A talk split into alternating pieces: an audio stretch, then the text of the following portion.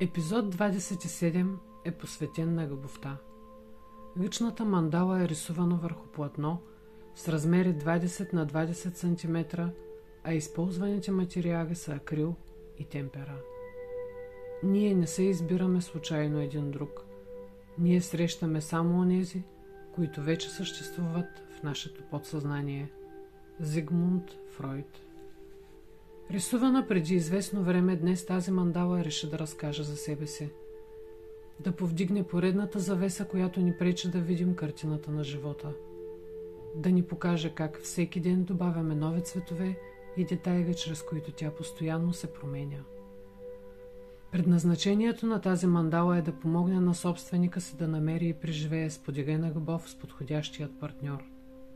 Това – което дня, днес тя иска да ни покаже е как се появява в живота ни този подходящ човек или по-скоро да помогне да осъзнаем защо всички хора в живота ни са подходящи.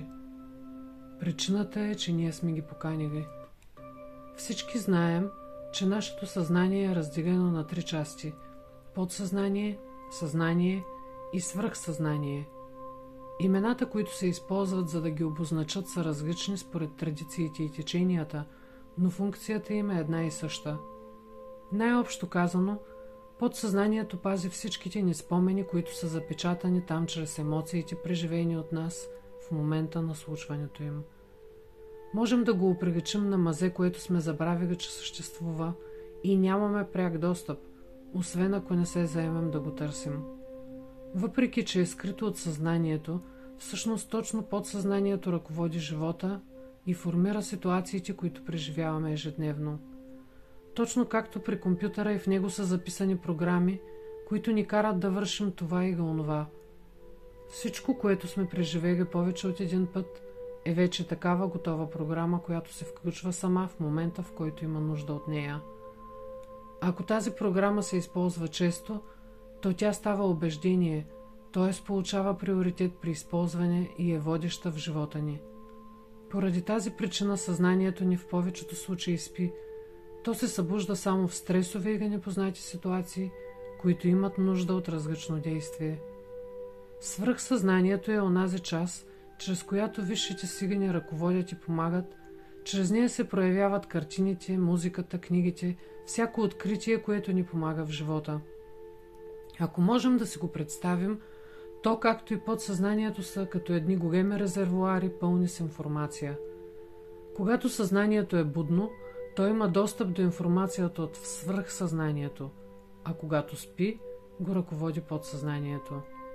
Това е най-общата представа, но тя е нужна, за да могат да се осъзнаят процесите, които се случват в нас постоянно. И така, какво става в живота ни в повечето случаи? На съзнателно ниво – ние искаме и търсим партньор в живота, търсим споделена любов и мечтаем за щастие и радост.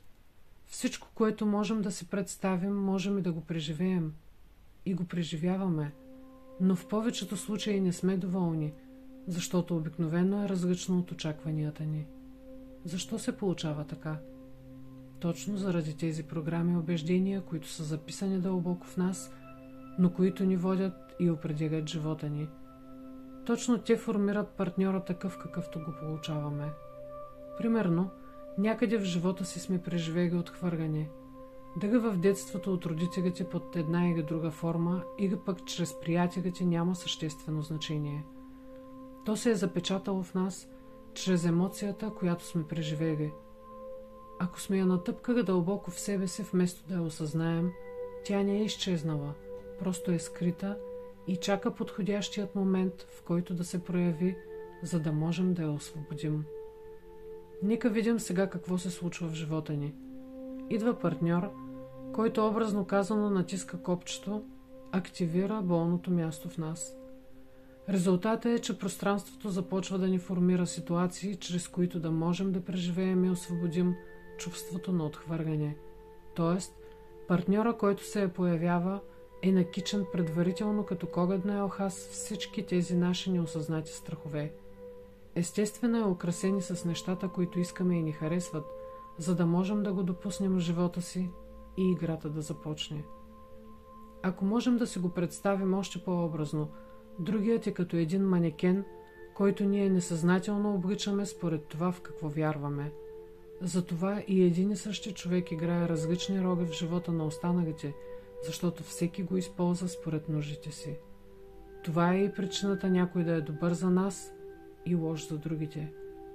След като сме го облекли на преден план, изгъзът разбира се и всички страхове, които носим в себе си. И се започва една битка, от която обикновено няма победител. Какъв е резултата? Ако имаме нужда да преживеем отхвърляне или пък изневяра или загуба, то в живота ни ще дойде точно най-подходящият за тази рога – онзи, чийто образ вече носим в себе си. Страх ли ни е, че ще ни изневерят, то ние ще виждаме постоянно поводи да си го мислим и ще преживяваме в съзнанието си всеки път, в който телефона на другия звънне примерно. Това, което реално се случва е, че ние преживяваме отново и отново в главата си това, от което ни е страх най-много, като накрая пространството ни го формира като ситуация, защото го отчита като желание. Разбира се, не си даваме сметка, че това е наша продукция и започваме да обвиняваме всичко, което е пред очите ни за нещастията, които са ни спогатили, вместо да се обърнем навътре и да я видим, кое в нас ги е предизвикало. В нашият свят всичко винаги има две лица. Едното ни забива, а другото развива, според това, какво ще изберем да преживеем. Ако осъзнаем, че сами сме си режисьорите, сценаристите, актьорите и зрителите, ще можем да правим осъзнати избори във всеки миг и имаме реален шанс да получим щастието, за което мечтаем. Тогава ще излезем от омагиосания кръг на жертвата и ще станем господари на себе си. А сега, нека се огледаме около себе си и видим хората, с които общуваме, които обичаме и ги отхвърляме. Нека осъзнаем, че тяхната рога не е да ни турмозят, а да ни покажат всичко онова, което живее в нас и чака да бъде освободено. Искаме да мечтаната любов е нужно да оправим всички онези спънки в нас, които и пречат да се прояви. Това е наша работа и наша отговорност. Осъзнат ден ви желая, пълен с радост и любов. Ивет